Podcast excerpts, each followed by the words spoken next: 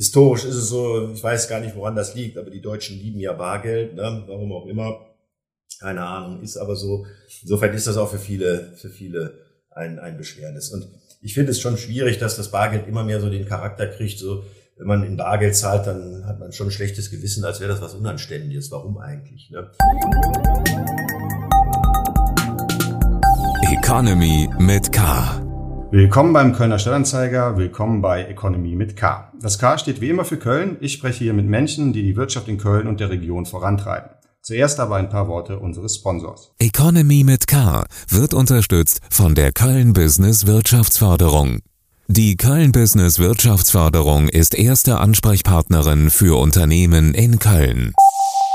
Mein Name ist Michael Greuel. Heute bei mir zu Besuch ist Alexander Wüerst, Vorstandsvorsitzender der Kreissparkasse Köln. Lieber Wüerst, schön, dass Sie Zeit haben für uns. Dankeschön. Gerne. Wir sind allerdings nicht allein, ebenfalls am Tisch. Und mit Mikro ausgestattet ist mein wunderbarer Kollege Thorsten Breitkopf, Ressortleiter Wirtschaft beim Kölner Stadtanzeiger. Hi Thorsten, freue mich, dass du dabei bist. Hallo Michael. Und da ich ein guter Gastgeber bin, überlasse ich dir, Thorsten, natürlich auch die Eröffnungsfrage. Ja, Herr Wüerst, wir steigen damit ein, worüber wir die letzten Jahre auch immer geredet haben, oder das Gegenteil von dem, worüber wir die letzten Jahre geredet haben. Denn es gibt wieder Zinsen. Ein Wunder, aber inwiefern geben Sie Guthabenzinsen auf der Sparseite schon an Ihre Kunden weiter? Zunächst mal ja, das ist äh, eine der erfreulichen Nachrichten des vergangenen Jahres, dass es wieder Zinsen gibt und äh, eine, wie ich finde, furchtbare Vokabel, Verwahrentgelt, Strafzinsen, wie immer sie genannt worden äh, sind, zumindest zunächst mal Geschichte. Und das bedeutet, dass äh, man für Geldanlagen auch wieder Zinsen bekommt. Und da gibt es vielfältige Möglichkeiten. Zunächst mal ist es so, dass jetzt auch wieder, das ist ja relativ populär, das Tagesgeld verzinst wird.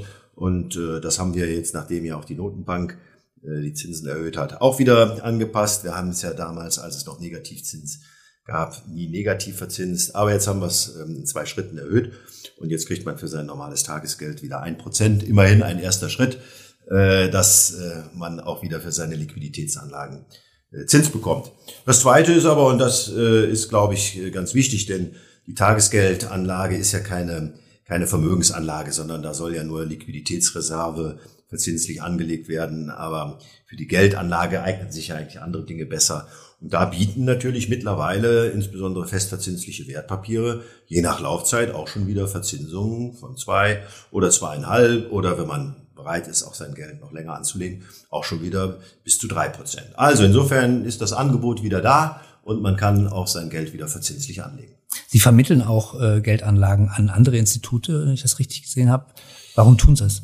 Wir haben das, muss jetzt eigentlich sagen, wir haben das eigentlich getan. Das ist ein, äh, ein Instrument gewesen äh, aus der Zeit der Negativzinsen, äh, wo wir eben ja ab bestimmten ab bestimmten Größenordnungen eben auch tatsächlich selber unseren Kunden Verwahrentgeld berechnen mussten, dass wir ihnen zumindest aber auch Alternativen anbieten. Deswegen haben wir uns entschieden, das damals auch über so eine Plattform darzustellen. Ich glaube jetzt, das gehört ehrlich, weil es gab eben immer Institute auch, die in der Zeit trotzdem Zinsen gezahlt haben, Klammer auf, warum auch immer, Klammer zu. Das wird aber nach meiner Einschätzung Geschichte werden, denn wie ich ja eben vorgetragen habe, bieten wir ja nun wieder Zinsen an in allen Laufzeitenbereichen, sodass ich glaube, dass es eher als ein auslaufendes Relikt war, damals dem Negativzins geschuldet. Schattenseite von Guthabenzinsen sind steigende Kreditzinsen, insgesamt für Hausbauer. Wie spüren Sie das? Wie deutlich sind die gestiegen und wie ist die Zurückhaltung der, der Menschen, die ein Haus bauen wollen? Ja. Also zunächst mal muss man eins sagen, auch das war ja für den einen oder anderen so gar nicht so leicht nachzuvollziehen. Die Zinsen äh, gerade für Baukredite sind ja schon in der ersten Jahreshälfte zweitausendzweiundzwanzig angezogen, während ja die Notenbank erst im Sommer den äh, Zins angehoben hat. Das liegt einfach daran, weil die Notenbank greift nur in den kurzen Laufzeiten ein, was die Zinspolitik angeht, nicht in den langen Laufzeiten.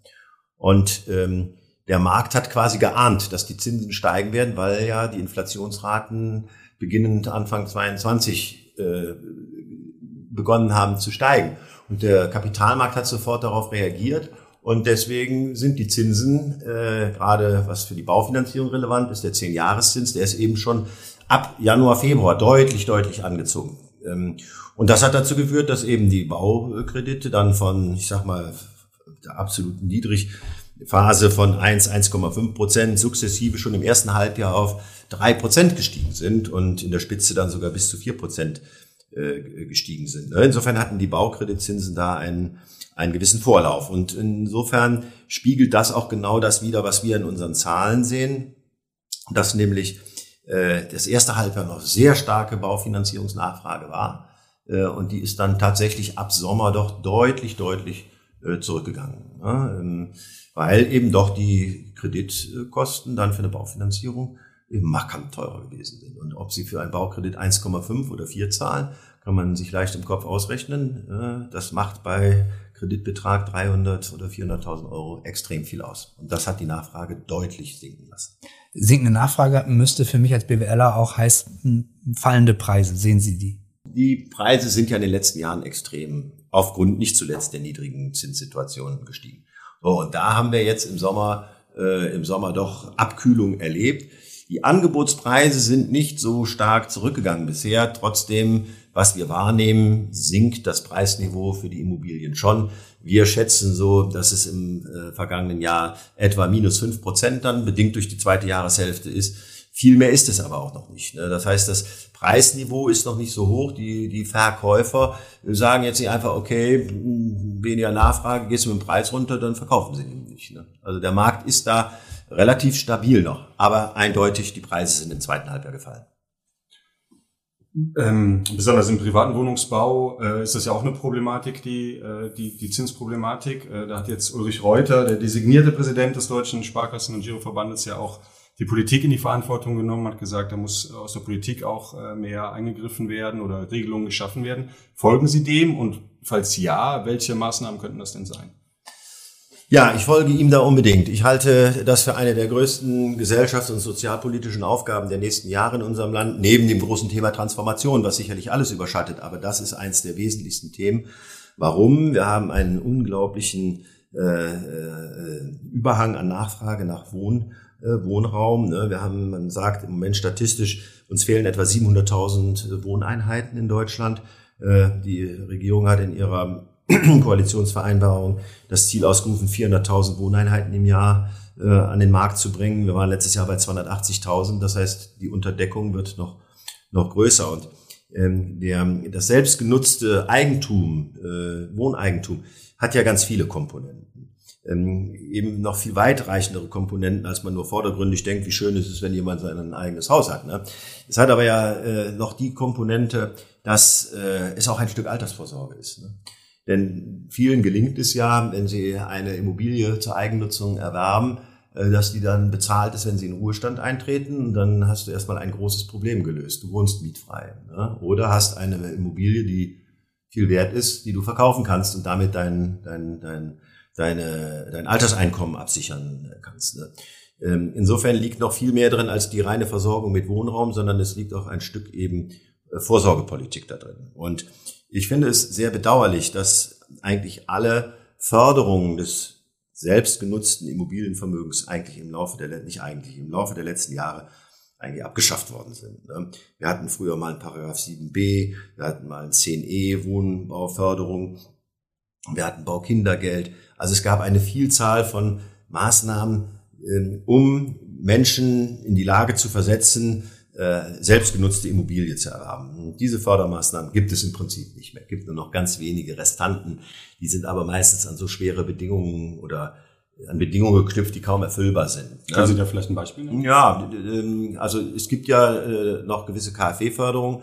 Die haben aber A, gehen fast nur in die energetische Richtung, was okay ist, aber was jetzt der klassischen Familie noch nicht hilft, sich, sich eine, eine Immobilie zu erwerben. Das ist das eine. Das zweite sind Einkommensgrenzen. Und die liegen bei sechzigtausend Euro. Und wenn Sie heute mal rechnen, wenn Sie eine Immobilie erwerben, mit sechzigtausend Euro können Sie sich mit oder ohne Förderung in der Regel sowieso keine Immobilie leisten. Also das, das geht noch an der Sache vorbei. Und deswegen werbe ich ganz, ganz, ganz massiv für, dass die, dass sich die Politik Gedanken macht, wie kann sie hier wieder neue Impulse setzen, damit die Menschen zur selbstgenutzten Wohnimmobilie kommen. Und da gibt es viele Instrumente und der Staat ist bereit, an so vielen Stellen zu helfen und an so einer wichtigen, markanten Stelle Da hat er alles eingestellt. Das finde ich sehr, sehr schade. Und wir sind ja sehr kreativ, wie man finanzieren kann. Wir haben für alles mögliche Töpfe gebildet. Ich kann dringend empfehlen, auch einen Topf für Investitionen in selbstgenutzten Wohnimmobilien, in selbstgenutzte Wohnimmobilien zu schaffen, weil ich glaube, das ist gesellschafts- und sozialpolitisch eine der größten Herausforderungen der nächsten Jahre. Und konkrete Maßnahmen, also Herr Reuter hat zum Beispiel genannt, Darlehenszinsen von der Steuer abzusetzen oder? Ich, in diesem Fall muss ich wirklich sagen, kommt es gar nicht jetzt genau darauf an, was es für ein Instrument ist, sondern es kommt darauf an, dass es ein Instrument gibt. Und da gibt es viele Möglichkeiten. Das eine, was Herr Reuter sagte, ist sicherlich das Einfachste, Schuldzinsen abzugsfähig machen. Das hat schon eine große Wirkung. So ähnlich war ja auch damals sieben b und zehn e. Oder, dass man eine Abschreibung steuerlich wirksam zulässt. Wir können ja eine selbst genutzte Immobilie, können Sie nicht abschreiben im steuerlichen Sinne. Wenn Sie jetzt sagen, eine selbst genutzte Wohnimmobilie können Sie mit fünf Prozent der Anschaffungskosten jedes Jahr steuerlich wirksam abschreiben, dann hat das enorme, äh, enorme Effekte. Ne? Also das wären so zwei ganz probate Mittel, wie man mit relativ, das ist auch nicht kompliziert, ne? Es muss ja auch, darf ja nicht zu kompliziert werden. Ne? Also das sind die beiden wirksamsten Instrumente, Abzugsfähigkeit der Schuldzinsen und äh, Möglichkeit der Abschreibung. Das wären die beiden einfachsten. Es gibt noch viele andere über Sonderdarlehen und so, aber das ist alles kompliziert. Warum macht man nicht simple Mittel, die einfach umzusetzen, die für auch den für den äh, für den Kunden einfach dann umzusetzen sind mit großer Wirkung? Herr Wüerst, Sie haben in den vergangenen zehn, zwölf, fünfzehn Jahren massiv Filialen geschlossen, wie alle anderen Banken im Übrigen auch. Wie ist der aktuelle Stand? Planen Sie in naher Zukunft auch äh, das Filialnetz weiter auszudünnen? Ja, ähm, wir haben das in den letzten Jahren getan. Wir sind ja eine klassische Flächensparkasse mit unseren vier Kreisen und deswegen ähm, ist natürlich äh, aufgrund unseres Auftrages auch die Versorgung äh, der Region mit Filiale ähm, äh, ist ein wichtiges Element. Trotzdem, Zeit bleibt nicht stehen, äh, sie verändert sich und natürlich verändern sich auch die Verhaltensweisen der Kunden.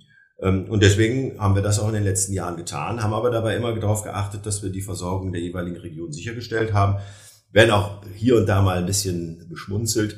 Wir fahren ja gerade in den, in den dünner besiedelten Regionen mit unseren Sparkassenbussen, mit der mobilen Filiale, äh, auch Orte an, die eben keine Filiale mehr, wo es nicht möglich ist, eine Filiale aufrechtzuerhalten.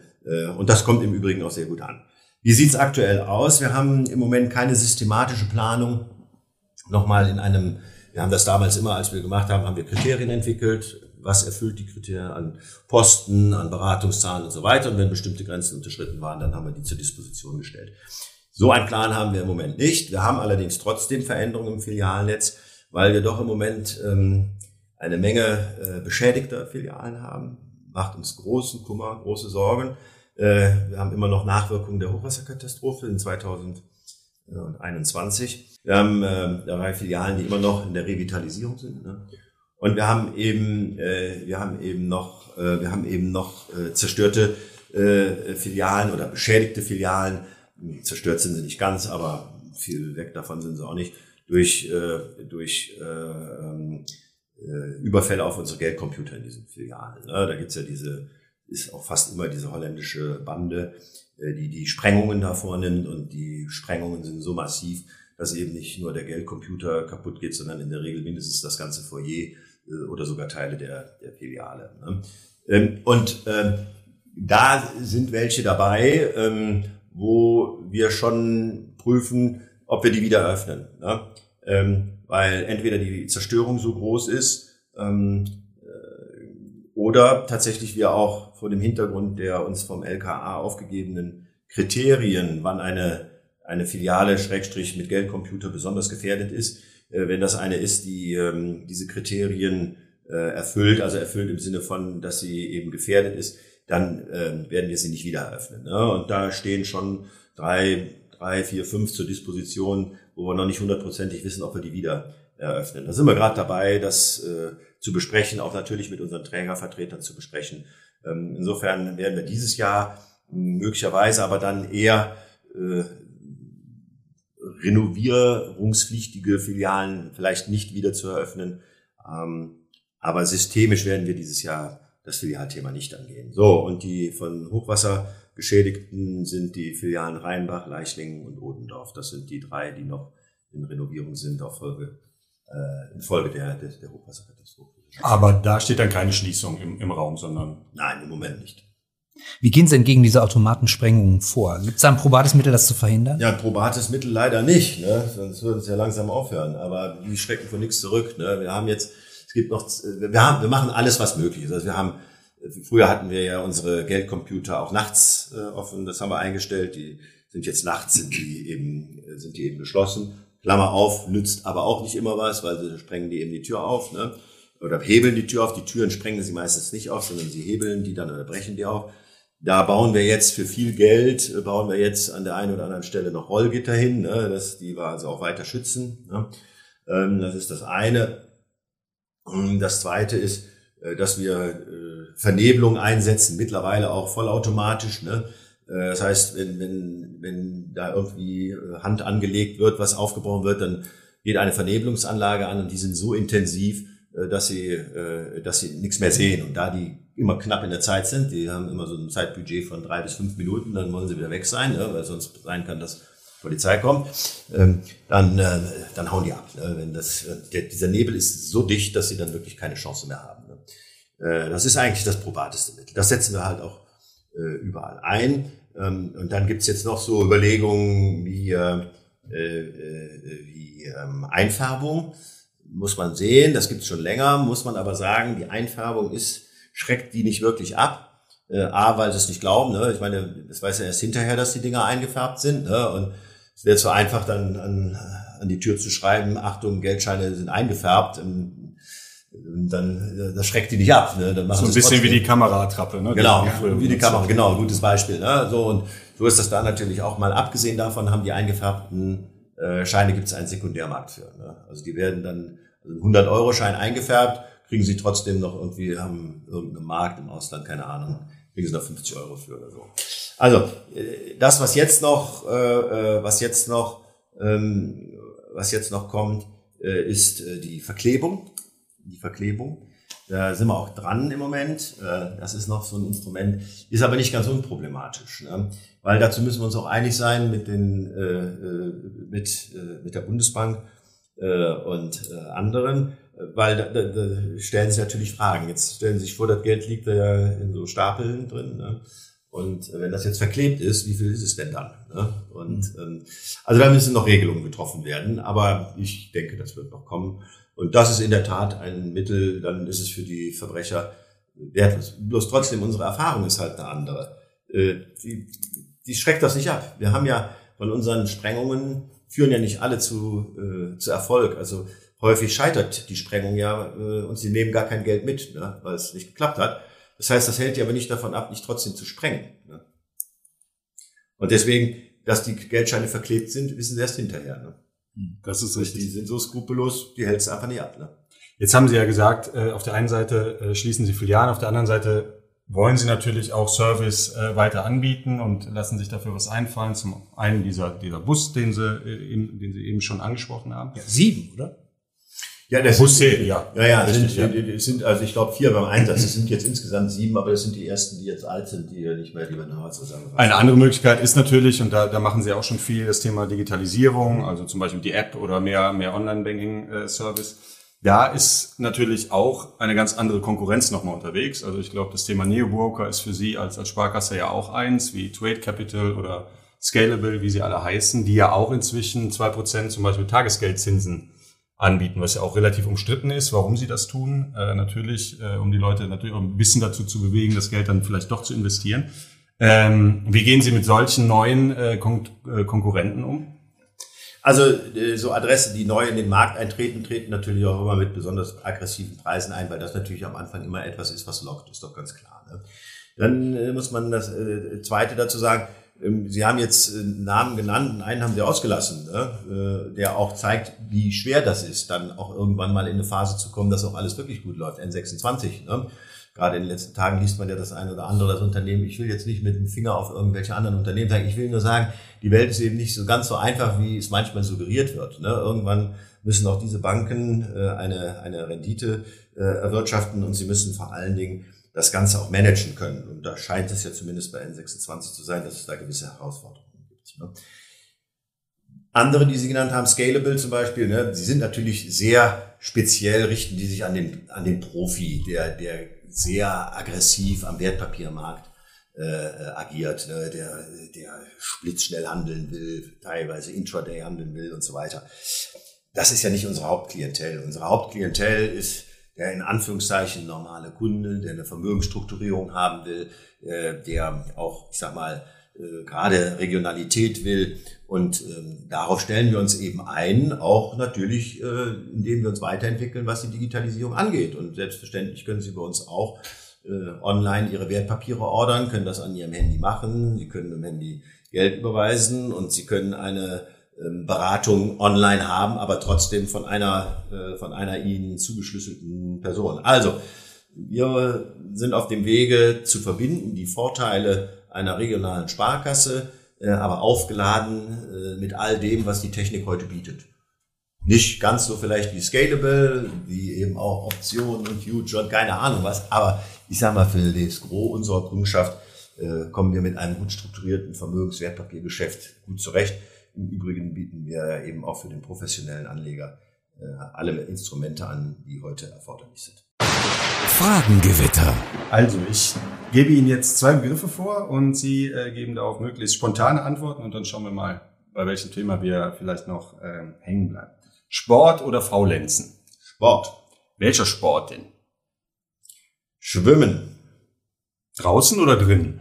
Am liebsten draußen. Okay. Lesen oder streamen? Lesen. Was liegt bei Ihnen auf dem Nachttisch gerade oder woanders? Schirach. Schirach. Strand oder Berge? Berge. Wandern oder tatsächlich klettern? Wandern. Okay. Kölsch oder Wein? Wein. Rot oder weiß? Weiß. Chardonnay oder Weißburgunder? Weißburgunder. Okay, tiefer gehen wir jetzt nicht, glaube ich. Fleisch oder vegan? Fleisch. Dann lieber Schwein oder Rind? Rind. Okay, gut. Essen gehen oder selbst kochen? Selbst kochen. Was gibt's denn dann, wenn Sie selbst kochen? Königin-Pastetchen. Oh, Königin-Pastetchen. Was ist das? Helfen Sie mir auf die Sprünge, da bin ich jetzt... Das ist ein, ein äh, Blätterteig, so ein kleines Blätterteighäuschen. Und da kommt ein Ragout-Fin, ein, ein, Kalbs, äh, ein Kalbsragout rein. Und dazu gibt's in der Regel ein bisschen Reis und Herbst. Das hört sich sehr lecker an. Android oder iPhone? iPhone. Fahrrad oder S U V? Fahrrad.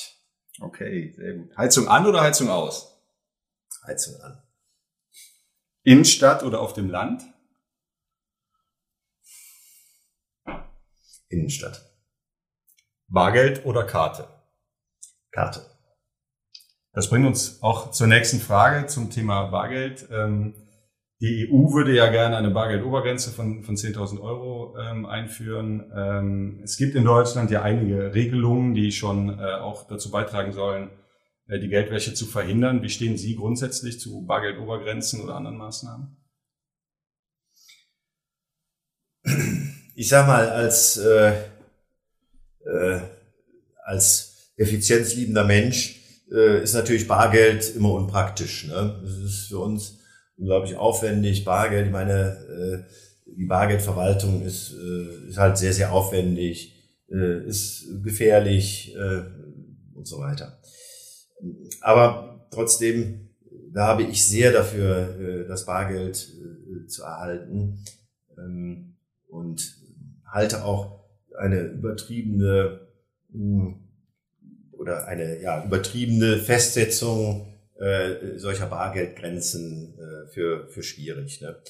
Historisch ist es so, ich weiß gar nicht, woran das liegt, aber die Deutschen lieben ja Bargeld, ne? Warum auch immer, keine Ahnung, ist aber so.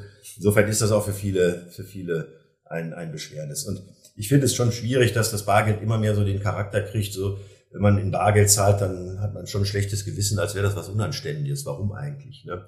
Ich finde, es gibt auch sehr viele sehr viele und ganz überwiegende legitime Schutzrechte, dass auch Geld irgendwo ein Stück Anonymität behält. Und zwar nicht im Sinne von, dass damit was Böses geschieht, sondern dass eben nicht alles datenmäßig festgehalten werden muss, wofür ich mein Geld ausgebe. Ne?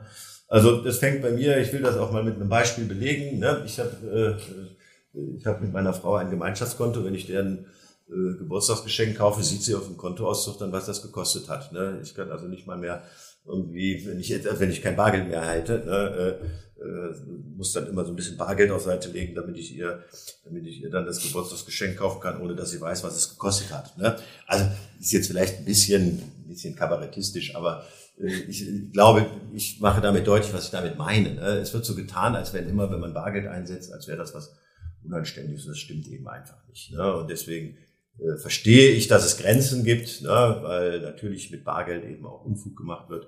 Aber ich finde, wir sollten behutsam sein und das Thema auch nicht überdehnen. Glauben Sie denn, dass es, oder wie lange wird es denn Bargeld noch geben? Was glauben Sie denn? Gibt es mal eine Prognose? Also, ich glaube, Bargeld wird es immer geben. Aber ich glaube schon, der Trend wird dahin gehen. Man muss mal sehen, die E Z B plant ja die Einführung eines digitalen Euros. Ne? Das ist ja wieder so ein Instrument, wo das bar, der bare Euro wieder, wieder äh, ersetzlicher wird. Ne? Und wir kennen das ja aus anderen Ländern, dass dort auch bestimmte Zahlungen nur noch bargeldlos durchgeführt werden können. Ne? Also insofern, der Trend wird da weiterhin gehen und ich begrüße das auch. Das ist ja alles auch viel praktischer. Ne? Aber ich finde, es sollte eben auch Grenzen geben. Und ich finde eben, man sollte das nicht überdehnen und das nicht so verpönen, das Bargeld. Aber dass es abgeschafft wird, das glaube ich nicht. Vielleicht zum, zum Schluss noch eine private Frage von der Kölner Zeitung an einen, an einen Kölner. Welche Rolle haben die roten Funken für Sie? Die roten Funken... Ich bin, sind schon ein bisschen meine karnevalistische Leidenschaft. Das, das ist so, äh, die Roten Funken sind das älteste tatsächliche Chor. Die alten Kölner Stadtsoldaten haben eine wunderbare Farbe. Äh, das will ich auch sagen. Und die, die, die Roten Funken sind so ein, so ein tolles Gemisch. Das sind, ich habe selten so eine, und das passt ja gerade in die heutige Zeit, ist so eine diverse Truppe. Ne? Da ist alles vertreten. An, an Menschenschlägen und äh, das macht halt äh, unglaublichen Spaß, bei den Roten Funken äh, ein bisschen mitzumachen. Das tue ich auch sehr gerne. Ähm, ja, die haben irgendwie, wie sagt man so schön, äh, die Roten Funken haben mich verfunkt. Wer Karneval feiert, der fastet ja normalerweise auch ganz gerne. Gibt es bei Ihnen auch etwas jetzt in der Fastenzeit, woran Sie sich halten?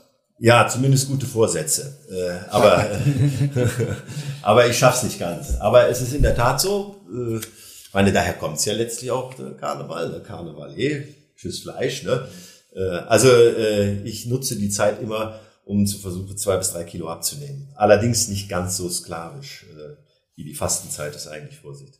Okay, und dann geht's in die Berge dafür, ja? Ähm, nein, in die Berge fahre ich immer im, im, im Sommer. Nö, jetzt ist eigentlich keine Urlaubszeit angesagt. Insofern, im Urlaubsfeldteil würde das Fasten ja aber noch schwerer fallen. Ne? Insofern, nein, einfach versuchen, das eine oder andere wegzulassen und den Sport äh, etwas zu erhöhen. Ja, super. Vielen Dank, Herr Wüerst, für dieses äh, spannende, interessante Gespräch. Ähm, auch dir, Thorsten, vielen Dank, dass du dabei warst. Und an alle Hörer, wir hören uns nächste Woche. Bleibt uns treu, abonniert uns. Bis nächste Woche. Ciao. Tschüss. Economy mit K.